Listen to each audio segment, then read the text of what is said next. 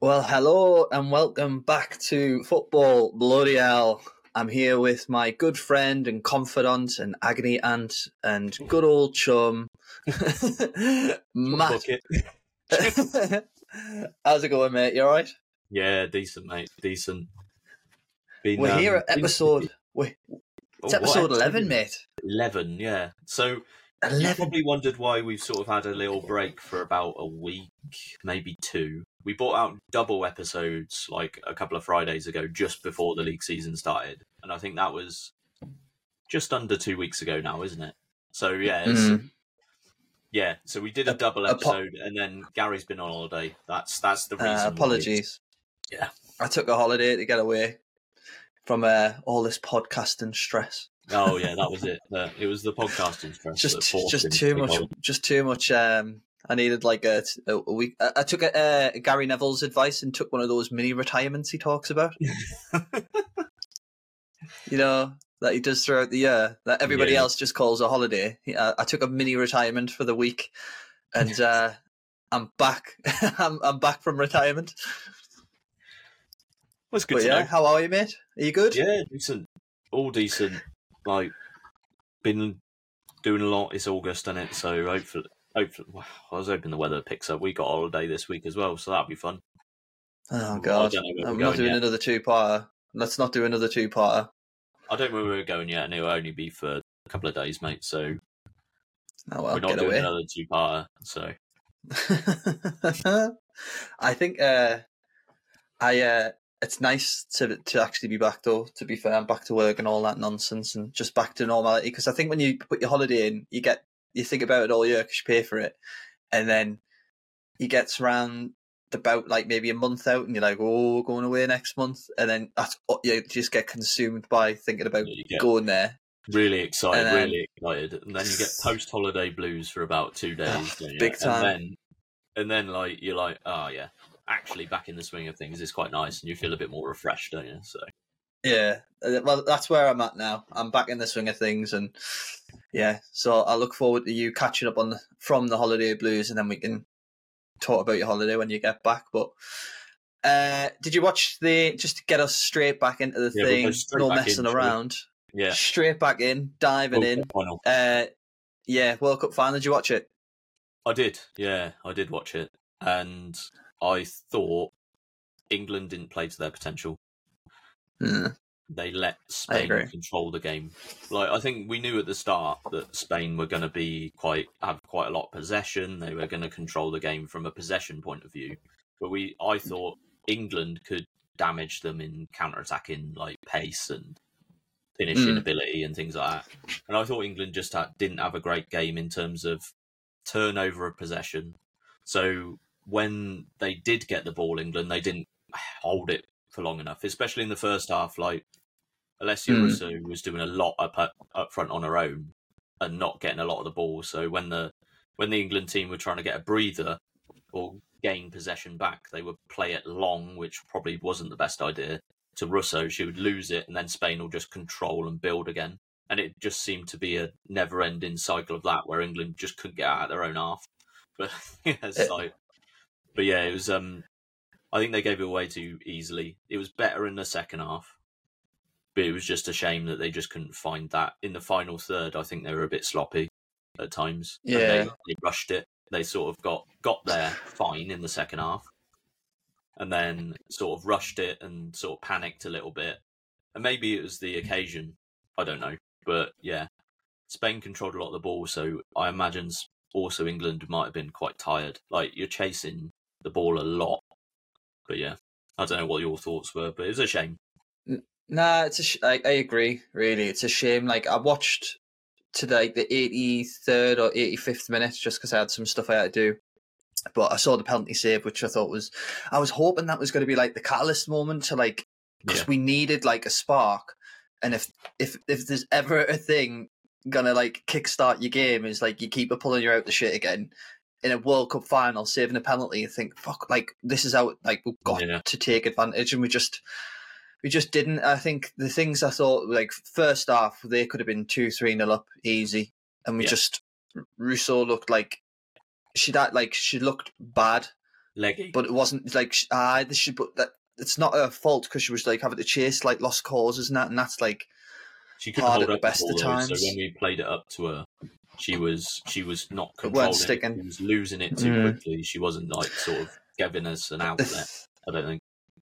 I think the, the, the like, and yeah, in the second half we were better, but like it was, it, it would have been harsh on Spain for us to pull something out of it, out of it there. Like they should have Oh, really yeah. scored that penalty, but that was the other thing. Like I thought the penalty took, that was ridiculous because it took about what five ten minutes to them finally to make a decision, which I've been quite um full of praise for VAR throughout the World Cup for the for the Women's World Cup but it just seemed like that because that to me says that that's not a clear and obvious error because it took them five to ten minutes Yeah, when they've already watched it, then told the ref it was a penalty. Like, don't get us wrong, it was hundred percent a penalty. She she tried to block her with her arm, and as she went out, she just touched the ball.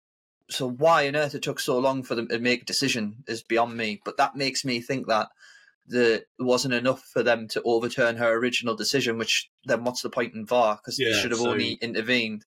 In that, But that it didn't it didn't hold any bearing on the result, which No, is the no, no. main thing. the penalty was at the end of the day, it was saved, so it didn't actually make any difference. If that was the winning goal, Mm. then it could have been a bit contentious, but it didn't make any difference. But I, I agree with what you said that save could have been a catalyst. But I do think that England sort of got a bit frantic and let the game get away from them after that penalty save. So like Yeah, they tried to use it to push them on, but like I think also Spain know you could tell that Spain team know how to kill a game off, aye, like with a lot of the- like time wasting, rolling on the floor, injuries, substitutions, kicking the ball away and not getting booked for it. But you know, like maybe it's That was because another she thing was as getting well. a trophy at the getting a maybe. tournament. Maybe I I might, don't might have had some bearing. I don't know, but it might have been that might have been the bearing on it. But yeah, it's it, it's- Probably. like yeah, it probably is that. But It's it's a, it's a shame, like because it would have been amazing to say that European champions and world champions, but I think maybe that's the occasion's got the better. And the thing I kind of think is is like the, the finals, obviously. Spain. Yeah, yeah. Like I think on a well, it did it previously, didn't it? They did it in the Euros. They came from behind against Spain to beat them. So I just think uh, as a if I was going to put one really kind of question mark over it, I just think with all of the kind of attention the game's got and put like being behind the lionesses and stuff, I just it, I just hope that the viewership because there was definitely people who've tuned in to see them play in the final don't see that game and just go, "Ah, women's football shit." Yeah, Do you know what I mean? I Because the were poor, the were poor. the standards of women's football has gone on miles. Like it's it's so much better than it used to be, and it's it's act like with fully professional teams and everything like this. It's Mhm. it's brilliant. But I thought that that final was a bit. It was a non-event. It wasn't that great. Like it wasn't a good advert. I don't think, especially with all the play acting and stuff that happened towards the end of the game. But then, Mm. like, I don't think it was a good advert. There were much better games in the World Cup than that final. Yeah, Like I do think it's for, from an from an English perspective. an English Just, perspective, yeah.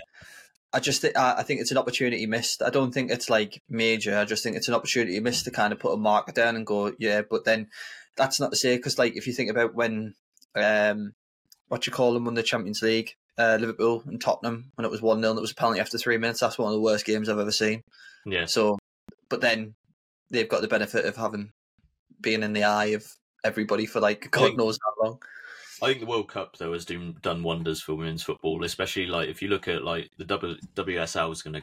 Yeah, I think it has kicked off. I think the first weekend Hmm. was this weekend, wasn't it, or the weekend I before? think so. And like, Not um, sure. I think the attendances have gone up, which is good. A lot more of the women's teams now are playing at the men's teams' stadiums because Stadiums. they need to to have more capacity for filling like tickets and ticket sales and things like this, which is again Mm. is going to improve everything in this country. But I, I do Yeah. think it's it was good, but I do think one of the best teams. I think England were yeah, like you said, it was a it was an opportunity dropped because you think if England faced Japan in the final, that would have been a very difficult, Mm. much more difficult game. Like there's Yeah. teams like Japan that have gone that went out early. Like they went out to Sweden like with a, you know, like they. I I heard someone say with Japan they're clearly one of the best teams in the tournament. They beat Spain four 0 in the group stage. Like it, Yeah, they they're clearly the best team in the tournament. If they are going to go out, it's going to be one of those innocuous goals that comes off someone's ass, like, and they just can't get it back. But it Mhm. seemed to be that way. But yeah, it was. I think the whole thing was quite quite good. It was a good. No, I enjoyed it. Like from what I watched, uh, it was good. Obviously, it kept more. It was more just because of England being in it and getting through the stages. But yeah, commiserations and congratulations to Spain. I again. suppose Go again. you go again. I know. England But, have uh, got the right team, the right manager, the right setup to be able to take this and then go on and win things from here. They Yeah, have well, they the proved right- it already. They Yeah, proved exactly. it already that they can. So, and we were So- missing some key players. Like it's not like we went in with a full clean bill of health and that. And Yeah, I think so. It's, but less. but then like you you see the England women's team and you think they're they may miss a few key players, but their their squad is so strong anyway. Like they've got a good Yeah. player in every position. Even the ones that are coming in are decent. Like it's not like if the men's team lost particular players in certain positions, I feel like would be significantly weakened. Yeah, I think um, I think the only thing I've taken away f- from it that I wasn't really aware of, I knew of her just because of her brother, which is probably Yeah, the problem with the women's game. It's just how good Lauren James is. Like Yeah. she had the one and only chance, and she kind of carved that herself. I think the goal we conceded, like you could see it a mile off. As soon as Lucy Bronze kind of tucked in and had nowhere to go, that's what I, I think. That's what I found from England. Like when the wing backs. the like I like when when when Lucy when she come inside, I should come inside, and even though you could see it was like they'd closed the alley, there was no avenue out. Rather than like turn back, she just played it into the area, knowing that she was Yeah. going to lose the ball, and then we just didn't react. But anyway, Yeah, I think that, I could see that coming as well because before they scored, I think there was about three or four occasions where England's wing backs got caught upfield, and then it opened Hmm. up a big space for their because they were playing a different formation. They were playing a four-three-three. We were playing a five, five-three, was it three? I thought it was three Five, five. three-five-two. Oh. Yeah, Aye, uh, England were playing a three-five-two, and they were playing a four-three-three. So like their inside forwards, I suppose, yeah, were out wide, and they were vacating that. They were in that spot where the wing back would be. So if they were caught, and that, because they were controlling the ball, if an England player got caught upfield, like on a counter attack, like a wing back, then that inside forward for Spain just was on their own, like in the on that wing. And that's where they were getting Mm. a lot of joy. They put on a lot of crosses in that first like twenty minutes or so before like they scored. And then it was inevitable, like as soon as someone gets caught out in the middle, and then you're way Mm. out of position. I think Alessia Russo was trying to track back and she's centre forward. yeah, Like Nah. you like yeah. fair play, but like it's just too late.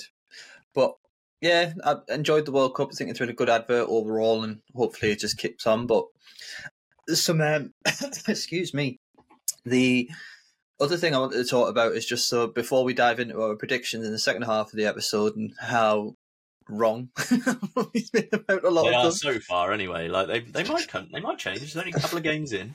Oh, I know that. I'm not overreacting. I'm still stand by a lot of the things I've said. However, there's some uh, things I want to throw at you that you might have seen over the weekend, and that Oh, are yeah. breaking news at the moment as well. So, can I? Would you like us to start with the breaking news? Yeah, go for it. Uh, ben Foster has announced his retirement from professional football after 12 appearances for League Two side Wrexham. Oh, he's done, has he? Did he play on Yes. Saturday? He did. What in the five all draw with Swindon? He did, yeah. yeah, So Maybe he's he's in, in his statement. He said the honest truth, is, and this is fair play to him. He said the honest truth is is that my performance this seasons haven't reached the level I demand from myself, and I feel that now is the right time for me to retire. at the forefront of my mind when making this decision was not only what was best for me, but also for the club. And making the decision now gives the club every opportunity to assess their options before the window closes. Wrexham will always have a, a special place in my heart.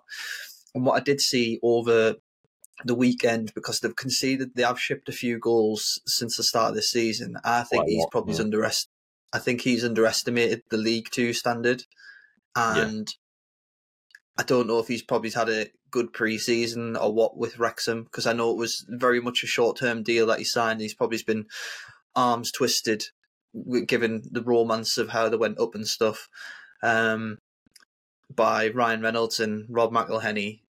But then I did see after the game and over the weekend, not abuse, but like lots of like criticism and videos doing getting retweeted on Twitter about ha- like just his analysis of the game, just saying like he was rubbish and he's been rubbish all season. So he's probably he's just I don't know. He's done the right thing, I, it- imagine. I But think it, I think at this point it's more like he had the enthusiasm and there was a lot of hype and everything behind Wrexham last year because he joined at a time where they were winning the league, they were pushing there, everyone was mm-hmm. upbeat, and they've had that sort of break from it.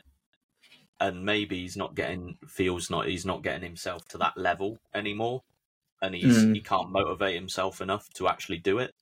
And this is the reason he retired in the first place, isn't it? So like uh, maybe it got to that point where he's like, look, no, it's, do you know what's do you know what's- season. I'm happy with like a handful of games, but a whole season, he's probably thinking, nah, it's Yeah. not for me. do you know what's mad? He turned down Newcastle. Yeah. Stayed did, retired and then Wrexham. So he's obviously knew he's not like fit for purpose at the Premier League, and that's fair enough. But the fact that he's now like going, do you know what? I'm not even at League Two. That's like a drop off.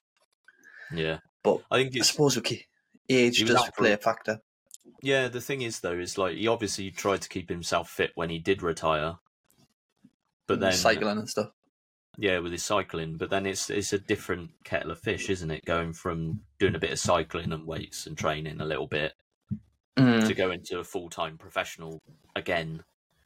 Like it's Yeah. it's a it's a big jump, isn't it? And like it, Yeah. just that short space of time, like five six months, he could easily have lost a lot of fitness and lost a lot of concentration Mm. and not feeling it anymore. And his mo- it's the motivation, isn't it? It's the f- whether he feels like he's happy playing at that level. That's the He thing. may I think that he's not enjoying it because it's too much for him. So that's fair enough, But- isn't it? He's already retired one, so yeah. you do it Do again. it now before That's- it gets worse. Like that. Well, Uh, you know? well, well, speaking of ailments and age and stuff getting the better of things and impact and performance, uh, yeah, you. Um, so there was over the weekend, Portsmouth played Cheltenham, uh, Fratton Park. Yeah. So the assistant referee picked up an injury in the 37th minute. The fourth official took over uh, before there was another injury to an official on the 57th minute, which then prompted a message to go out over the PA system to ask if there was a qualified official in attendance. Someone a- appeared from the stands to step in, took over the game, and there was 21 minutes added on uh, because of the restarting uh, after the additional 90. The game finished nil nil. Absolute madness. I don't think I've ever heard of like somebody having to be pulled from the stands to officiate a game. That's incredible, isn't it? That is that is incredible. Thing is that that, League that One. guy who's come in that's a, obviously a qualified local referee, I presume. Then Hmm. he's now got a League One assistant referee like notch on his belt. Like, if he did a good job, like hire him. Like, so, so, Uh. it's like, I wonder if he gets him. paid. you should do. I Yeah, wonder if they'll pay him for it. yeah. Twenty minutes But, or uh, so. But yeah, that was that was uh, another funny thing. And then the other thing is, I don't know if you've kept up to date with South Shields. Um, not No? massively. No, I wouldn't expect you to, but um, local to you, aren't they? it- it- yeah, they are quite. Yeah, they're probably well. They would be my If. next team if Yeah. geographically, really. Sun and South Shields, and then Newcastle North, and then Yeah. that's it. But um, over the weekend, South Shields were playing uh, in the National League North, um, and Tom Broadbent um, picks up the ball inside his own half, just trots forward, trots forward, trots forward. Nobody engages. He gets to the edge of the D on the centre spot. Yeah. He's centre half, by the way. And he rifles this ball from from basically the D of the kickoff spot into the top left hand corner. An Wow. absolute monster of a goal. But it's just so it's just it's goal because he just creeps forward, creeps forward, nobody goes to it, push pressure him. As soon as somebody pressures him, he spanks it and it just floats into the top left hand corner. It's absolutely incredible, isn't it? class. But yeah, I just wondered if you'd seen it doing the rounds on Twitter. No, I haven't seen it yet, but I'll, I'll take a look at it because that I sounds bet. like an absolute. But I'll just blame all the defending when I. That's probably what I'll say. Yeah, I mean, it's uh, that's the negative. Like that's I don't know if that's like, yeah, like I don't know if that's the analytics of into my my brain because uh the first thing I think is why but why is nobody pressuring him? But who's thinking He's going to centre off in the national? Yeah, yeah. Uh, it's They're absolutely shouting bad. to each other. I'll let them have the ball there. They'll just pass it around. They're not any threat. He goes and puts it top left corner. You think, And it, Ah. it finished it, fin- it finished one 0 as well. So that Really? was the winning goal. So if there's ever a goal to win a game, that's it. That's not bad, is it? Not bad at all. And I've got a question for you as Yeah. well because I was having a debate with, uh, as always, my brother about stuff and football and that. In terms of statistics, and I know there's loads, and there's like XG, expect like expected goals, and then uh, second assists and all that kind of stuff. Do you do you ever like let's say for example our our kind of common ground here is Mason Mount, right? Yeah. A player who seems to do nothing but is in the game. He's like like so like John Terry, Frank Lampard, players around him, Southgate love him and say how good of a player he is. So when you watch him, you think, what's he done? He's done nothing. He's done absolutely nothing in the game. But all these professionals come out and say, oh, he does the stuff that you don't see. But then the stats maybe back up that opinion to say like recovery runs and this, that, the other. So my question to you is when presented with statistics versus what you've seen on a pitch, do you value statistics as much?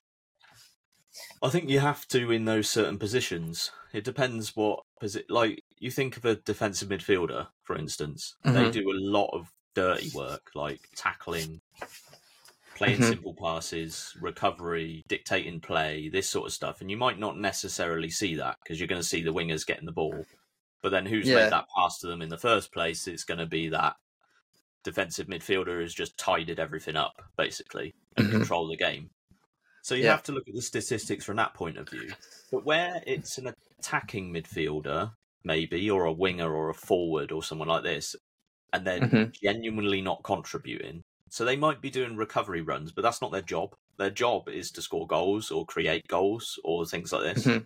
So if they're not doing fundamentally what their job is, and you can see they're not doing that, and then maybe the stats probably back that up, they might like do a lot Mhm. of defending, but what's good is defending So- if your job is an attacking player? So the reason the, the reason I ask is because I mean that's such an open ended question. There's no like is, right or wrong answer to it because like you could say anything. So, like for, for like there's other examples, and I'm picking on Man United. So I look at like Antony. This isn't the person who started the debate. I'll come to that. But uh, Yeah. Antony, he's on the ball a lot.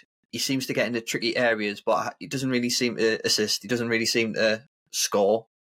So he can't. On the face of it, he'll look like oh well, he's not done anything. But then his percentage passing's like really accurate, and uh, his interceptions might be good. So on on the face of the game, you're because of his position, you think right, we need goals, assists, crosses, uh, dribbles, successful dribbles, all that kind of thing. But then he might have like an assist in a game, for example, but then you watching the game, you might just think, well, he's done nothing. I know assist's not nothing, but you know what I mean. The reason I ask that is because we've got a player for the Sunderland called Dan Neil. Bags of potential. He's he's again he's he's, he's early twenties. You can see he's a good player, and there's not a question in my mind that he's not a good player. I know he's a good player. Yeah, and it, but for me, he, he's like solidified as a centre midfielder now for us. Like he, he's playing a six, which probably isn't his natural position. I think he'd probably be an eight, but he's playing a six. And for me, because of what I've seen he can do and his potential, I'm expecting him to like take the game by the scruff of its neck and be involved in it. Where the fact that even if he hasn't got an assist or if he hasn't got a goal or anything like that, I feel his presence on the pitch like he's done something. He's been like, oh, there he is. Yeah, but yeah. I was getting into this debate about statistics and players and stuff, and I was just thinking, like, because his game against Rotherham, he did get an assist, which is why I mentioned that about Antony. But the Yeah. the cold hard facts of the game yesterday uh, on Saturday, sorry, we beat Rotherham two one, and I thought he was a bit anonymous, and he ha- and he hasn't really had the best of starts to like the the the season. Sunderland haven't really in general. We haven't played terribly, but Not as bad as that. we played, we would have got more. yeah, we would have got more from the teams that we've played. But after the game, I was saying like, if if we were to get another striker, who would you drop him? We both kind of said like Dan Neil, but then had that kind of thing of like, well, um, because he's not playing a striker, it's just like to change the formation to accommodate another striker potentially. And who would you drop? And it was in the midfield. We said Dan Neil, and then after the game, his stats were um, he played 100 minutes because of extra time, uh, 58, uh, uh, 58. Uh, I don't know how that works. I don't know if it's key passes, but like it can't be. So 64, uh, sorry, 58 pas- passes out of 64 were made. So it's 91% passing accuracy, two interceptions, five recoveries in the opposition half, six ball losses in his own half, which is what he's renowned for That's- doing sometimes Yeah, that's not very bad. but then one assist. And then the question was from the writer is unwarranted criticism at times. And I think potentially, but I just, I don't know, like when I was looking at the statistics, I'm like, So that looks good. But like, if if we'd have drew that game 1 1, does it matter? If I we think won, the- so it's like, okay. Yeah, I think the thing there is like so Dan Neil's a defensive midfielder, so it's that same thing that I Mm. was saying. Like, he, but you still have to do things like you got that assist, that's fine. He's doing his passes and tackles, that's fine. He's Mhm. being anonymous, and I think it's just a case of like, yeah, it's it's a difficult one because like, are just- yeah, he's got those, he's got that really good pass percentage, right? But what is he Mm-hmm. doing with it? Is he just passing it two yards or backwards? Aye, like you said, half is is it progressive? Like, if you want to look at statistics, if he is a defensive midfielder, what you should be doing is tackling, winning the ball back, and maybe controlling, dictating play, and then doing progressive Mhm. passes to his other two midfielders, through the lines. Right, and through the lines. If he's not doing that and he's winning the ball back, fine, and then losing it again, and then winning the ball back, and then playing it back to the fullback, and getting it back, Yeah. and then playing it to the defender. Yeah, he's controlling play, but he's beca- he will be when you watch him, you you'll think he doesn't do anything because like all he does is Hmm. play it backwards, lose the ball because you're always going to remember those things that they do wrong. Like Turnovers. Right, but you're always going to remember that more than like him doing a great tackle in the middle of the pitch and then passing it to the fullback. You're not you're not going to Or being the person who passed the ball the person who passed the ball kind of thing. Yeah, exactly. So I think like it's difficult with those. Like you have to rely on the statistics in some sense with like a defensive midfielder because they do a lot of the dirty work. But I can see where you're coming from. If you're watching him and he's not making those hmm. progressive passes or passes through the lines, you look at Declan Rice. Like he can take, he's a defensive midfielder and he can take the game by the scruff of the neck, where he picks up the ball and he plays progressive passes through the Yeah. lines after doing a great tackle, and then you're going to remember that. Whereas if Dan Neil's doing a great tackle, but then just pushing it back to the fullback, receiving it back, playing it to the centre back, and then they do Hmm. the progressive pass, you're going to watch him and go, "Well, he doesn't look like he's really doing anything." Yeah. like it, you know what I mean. And I, I can see like- where that's coming from. So I think it needs to be. I imagine if you watched him and he did more of those forward progressive passes and dictated, like a quarterback essentially, like dictated play, Mm. pushed it to the forwards, and like I know he got an assist, but I don't know what it would look like. You can probably describe Yeah. that to me, but yeah, if it wasn't anything like that, then you could probably think, he's just stood there not really doing anything the whole game. Like you know, Uh, what I I mean, think- You're losing the ball Yeah. six times. I think that's pretty bad in in your own half. Yeah, yeah. He does I it all the time. He does it. He does it all the time. The amount Yeah. of goals we conceded last season because he got caught on in in the D uh, of like the the the kickoff spot where he's like splitting the centre halves. The amount of times we've seen that happen, but it's Yeah. not to pick on Dan Neil because I do think he's a good player. I think the caveat to him as well is the fact that he's probably playing a role that he's not really. He's capable of doing, but like it's not really his natural position because Corry Evans is the, who should be there, Yeah. but he's injured. But I, because I would I would say if he if he's not natural in that position, you are going to play it safer, and if you play it safer, Mm. you become more anonymous. If that makes Mm. sense.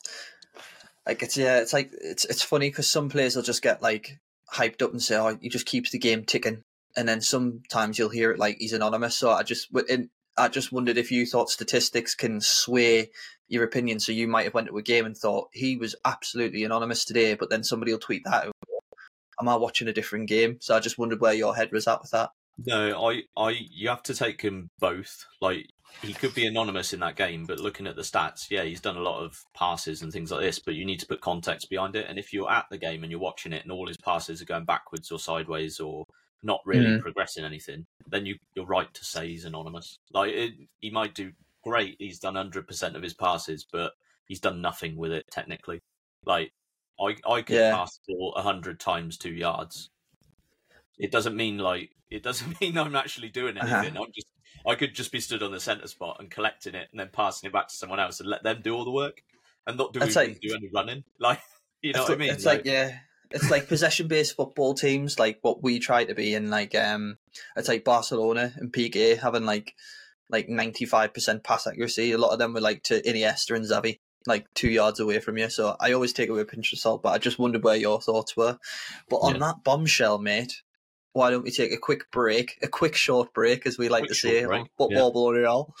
And uh, yeah, when we come back, we can talk about how right I am about football based off of where Sheffield Wednesday are in the league currently.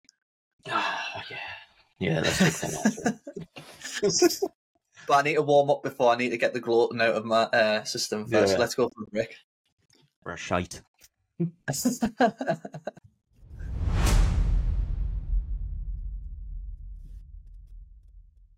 And we're back. welcome- Oh, we're back. Yeah, we did that at the same time. Classic. I know I was I, try, I was watching it to see if I could just loop it in, but yeah, we're back, mate. Yeah, we are back. So, so predictions. Let's go Yeah, straight ahead. Quick short break. Our predictions. Let's not overreact, people. Let's not overreact. Yeah, because at the end of the three day, games in. A lot of transfers have happened. I think I'm quite happy with Ipswich being up there. So I'm, oh yeah, yeah. That one's. I put them as fifth, so being first, that's quite quite nice for me. Well, I mean, the the ones that I kind were were called out in the first part, like uh, teams that are highlighted in each league. I said Gillingham. Wrexham. That's that's one that no one. You said Gillingham, good, no, and I was like, yeah, I'm happy with that one. Gillingham good.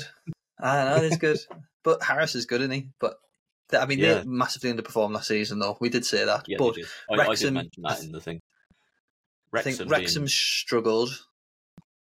I mean, To th- start I mean, with. they've done well. of- Like the scoring goals, which is uh, was a worry when Mullin got injured, but the fact like they were getting beat four one off Swindon and then pulled it back and then five five in the last two minutes. So it might have been. it shows it that, shows yeah. some fight, doesn't it? They could just like fall apart. But I just- like most teams would. Yeah, Notts County had a bit of a rough start, but they've found their feet now. It seems.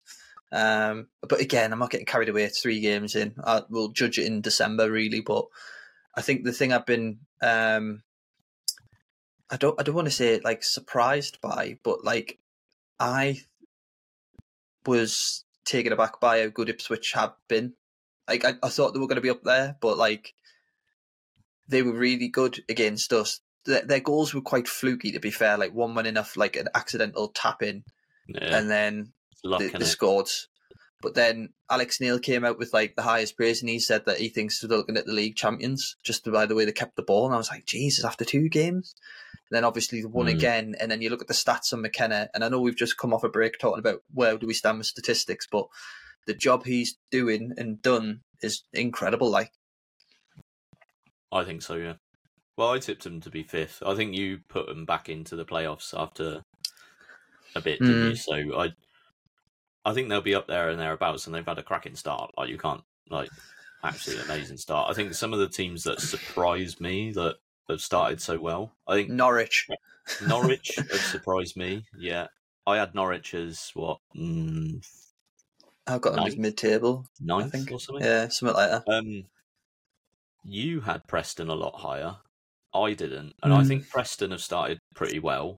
They're not scoring as well. They've scored four, but I mean, But they're I, not. They've started well, but they've not necessarily like they Preston one of those teams that are a good solid side, and they can completely fly under the radar and surprise a few people.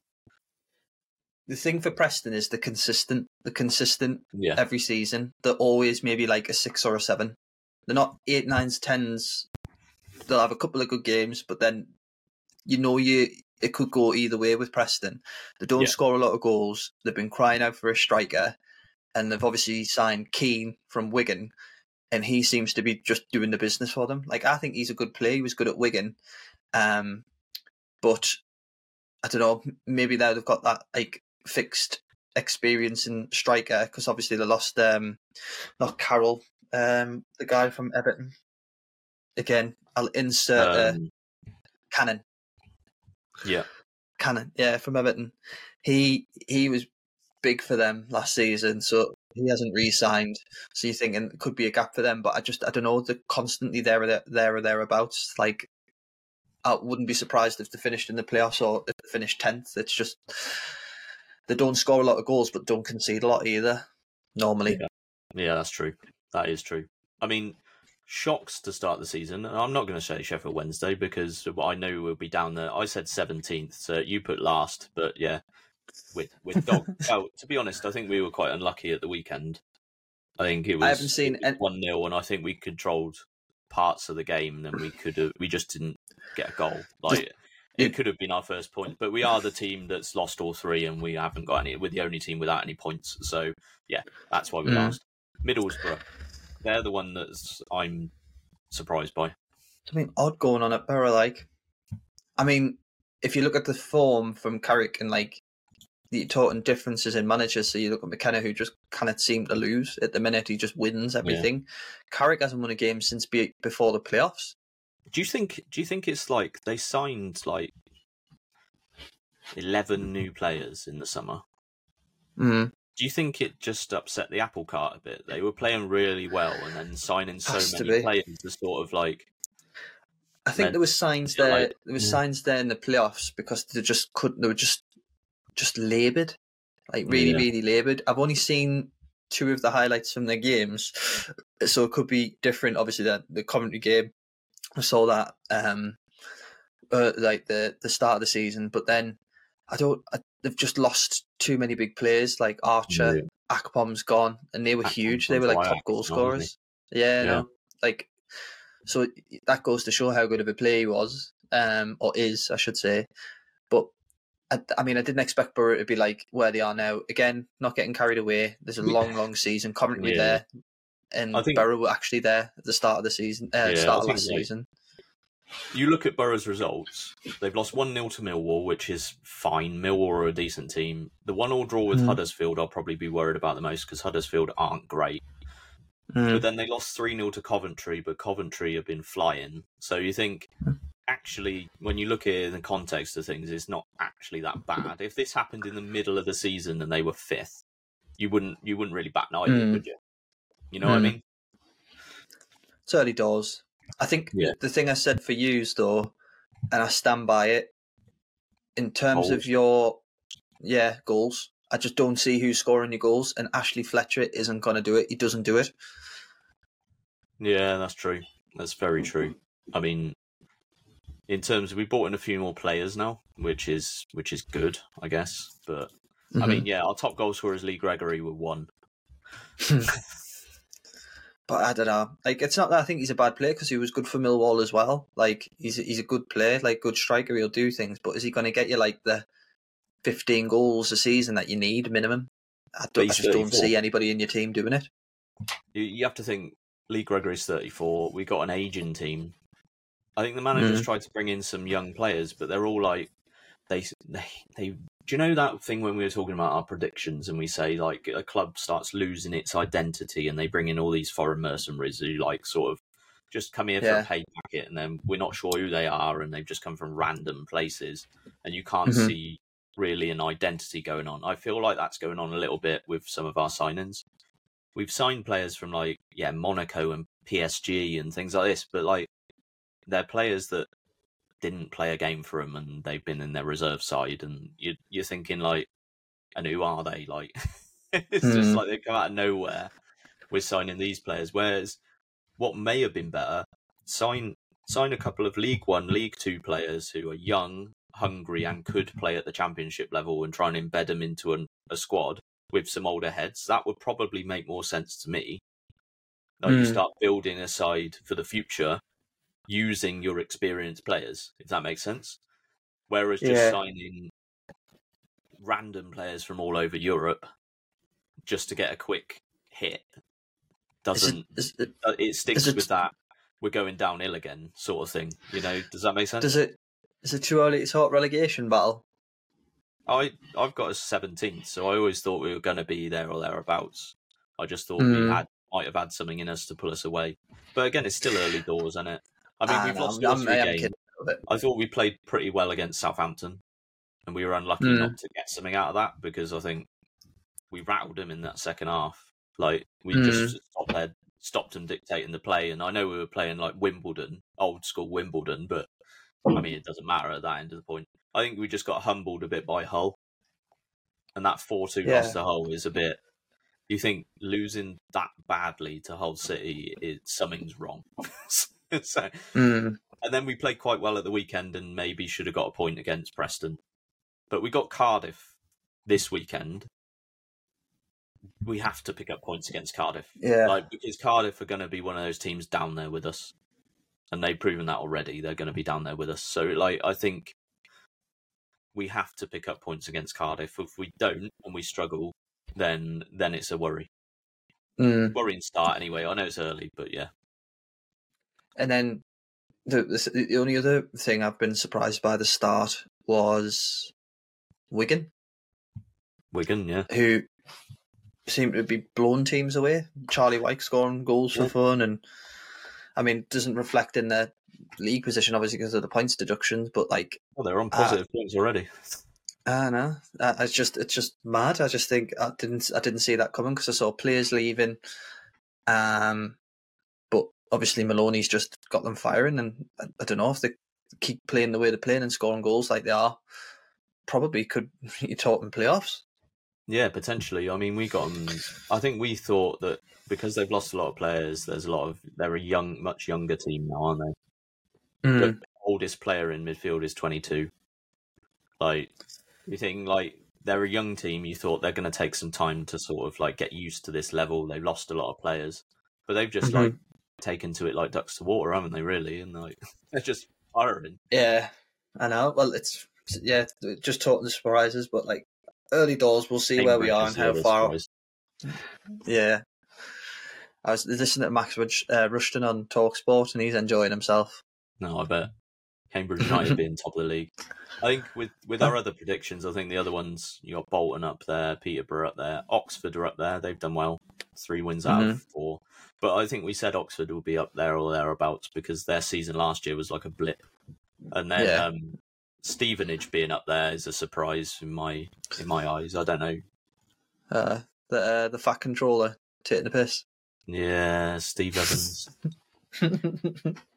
Got I think I think They've had a good the thing is, uh, I think is uh, uh, uh, I think across all of the leagues, like in in the EFL, this tends to happen sometimes where somebody will shoot out the blocks, but then you get to the Like that. midpoint of the season, the you get the. Jan, you get the end December January, and there's just a massive drop off like in performance, and some teams never recover from that. Some teams pick up the momentum, some teams just go the opposite way, and then they just fall and fall and fall. Which I think, yeah, that's why, like I say, not getting carried away, just having a bit of a laugh with you about like where we are with the predictions and stuff. But I've been really surprised with some it? teams. it is really Yeah. interesting, like seeing some of these, seeing how teams are starting. Like you said, though, like I know Colchester are bottom of the league and they look awful at the moment, but they they could Mm. end up being in the playoffs. So you, you don't know at this stage, do you? Like it's like three games in, Mm. three wins and they're second. So like, Yeah, we'll see. But um, yeah. Uh, uh, but before we uh, dive into the next section, because I know we'll be dying to talk about it, we'll take a, a quick short break again. And Indeed. uh, when we come back, we can talk about how we think our seasons have fared so far. and welcome back. And when Gary said we were going to see how our teams had fared so far this season, I think he was talking about our fantasy football league that we've been doing, which is quite different to what you would think a Mhm. normal fantasy football league is. It's none of this Premier League or bollocks like that. It's none of that. The dream is team, Premier Sun League. Dream Team. Premier League players, but we do it in an American style, don't we? Where we do a draft. Um, well, I'm leaving all this to you because I was only inducted this season, so Yeah, I'm just so taking a back my- seat while you tell everybody about it. my fifth year of doing this, but what we do is we do a draft where we all get together, or virtually or in person, and we. It's like a snake draft, so you'll you'll pick. Each player gets a turn to nominate a player, and then we all bid on it, and then whoever gets it gets that player. So we can't have the same player. So if I wanted Alexis Mac Allister, I actually managed to get him. Great, yeah, I got a red card this weekend, but oh well. Um, Rescinded. yeah, Should be. Gary, if Gary wanted him as well, if I bid higher than him, I get him. He can't have him in his team, and that's how it works. So you have to sort of build up. Also, it works a bit differently from the Premier League ones. That it sort of benefits you having formations and like sort of certain players in certain positions. Tackles can get you certain number. Of, so it's not points based. It's sort of like statistic based, which is Hmm. cool, and it's head to head. So we get to play. We're a ten team league. We get to play our mates each week and see whether we can our teams can beat them and try and navigate around that. It makes it a lot more like Football Manager. It's Mm. than an actual fantasy football thing, but it yeah it is class, and I think you're enjoying it so far, aren't you? Yeah, I am. It's, it took us a little bit to get your head round like how the points worked, but like when you say like it's statistics, then you get points, so it's just like a football game. So when you go head to head against somebody, and you score more goals, and then you get points. But then if your team wins against the other team, you get your three points as well. So In the league table, once you get yeah. your head around that, and the draft, the draft's obviously the best bit. But um, yeah, so far, mate, I'm exactly where I thought I would be. Middle fodder. I'm not trying to. Well, I'm yeah. just trying to solidify. I'm just trying to solidify this season. That's all I'm trying to do. Well, yeah. The thing, the thing is, though, we've we've done it. The first season we had six teams, then we had eight. No, first few seasons we had six teams, then we had eight last year, I think, or the year Mm. before, and now we've moved on to ten. So this is our expansion again. There was always talk that we could, because you can have the ability to do this if we wanted more people to join in. So if you're interested and you want to know a bit more, just let us, hit us up and we'll see if we can get you Mm. involved. But we always thought we could make a second division for new and then do promotion relegation between the two teams. But you have to remember, like when we did the draft, so it's like 150. We have to pick 15 man squads, so 150 players out of the Premier League were picked. Having more teams means you're you're using players who aren't necessarily like the popular ones. Like one Yeah. person, one team has got Haaland out of our leagues. That's it, just one. Uh, we can't all have it. But- like, but but then again, it's like at the start, the draft's so important because if you you pump all your budget into Haaland, you know you're going to get some points. But then if your rest of your team's dog shit, then yeah, pointless. It, it doesn't mean anything. I think you you see sometimes like with teams that might have an out and out goal scorer. They've scored like Haaland. The person who had Haaland, I think last year, didn't win the league. Like Mhm. they might have got all the goals, but then goals is only one point when you're doing a matchup. So Yeah. you can score all the goals he likes, but if if your the rest of your team aren't pulling their weight, they're not making passes, they're not doing tackles, they're not doing like aerial dual wins, and they're not doing these sort of things, then you're going to lose every week. like Yeah. you can have the top goal scorer, but it doesn't mean anything. You have to So- be a team, team play. So my team is called Inter Milan, Yeah. and um, in goal I have Jordan Pickford, which was a bad decision this weekend. Um, my three defenders are Gavardile. I can never say his name, even though I practiced before What? doing Vardiol. Vardiol because you don't pronounce the G, do you? Yeah.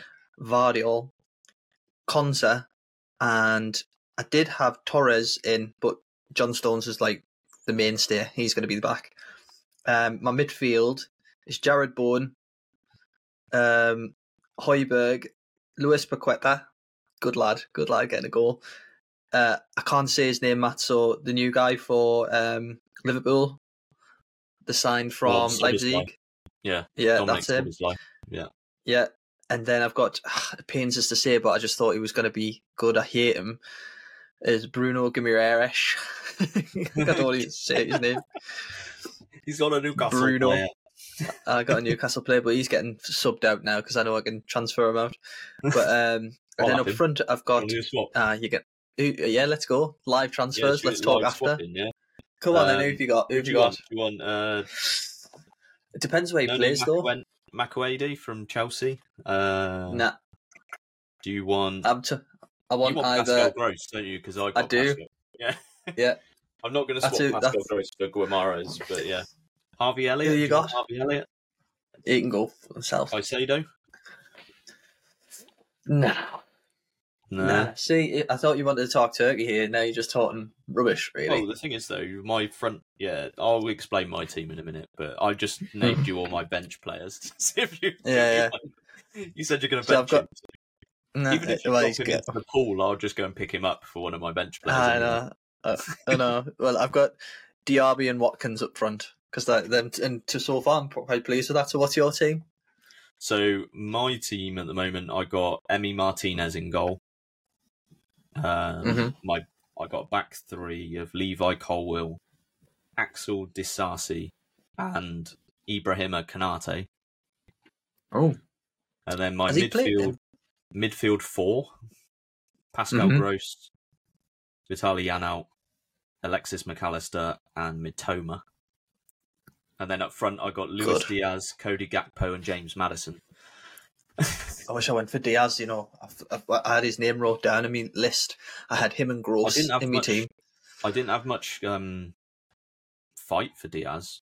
I think it's because he was injured a lot last season. Injured. No one really bid on him. I think I, I got him like relatively reasonably cheap, which I thought, Mm. and Cody Gakpo as well. No one really wanted him either, so I was surprised. I, d- I don't know. If, I, Gakpo's a good player, but like, I, if you were going to offer us one or the other, Yeah. Diaz, hundred percent. Having both is great. And then on the bench, Caicedo, Harvey Elliott, and Noni Madueke, who's the Chelsea forward who used to play for PSV. He's Well, English, Um, but yeah. on my bench, just to add to that, Oh, uh, I did have- as well, we got. Yeah, sub goalie. Oh yeah, keeper Burnley.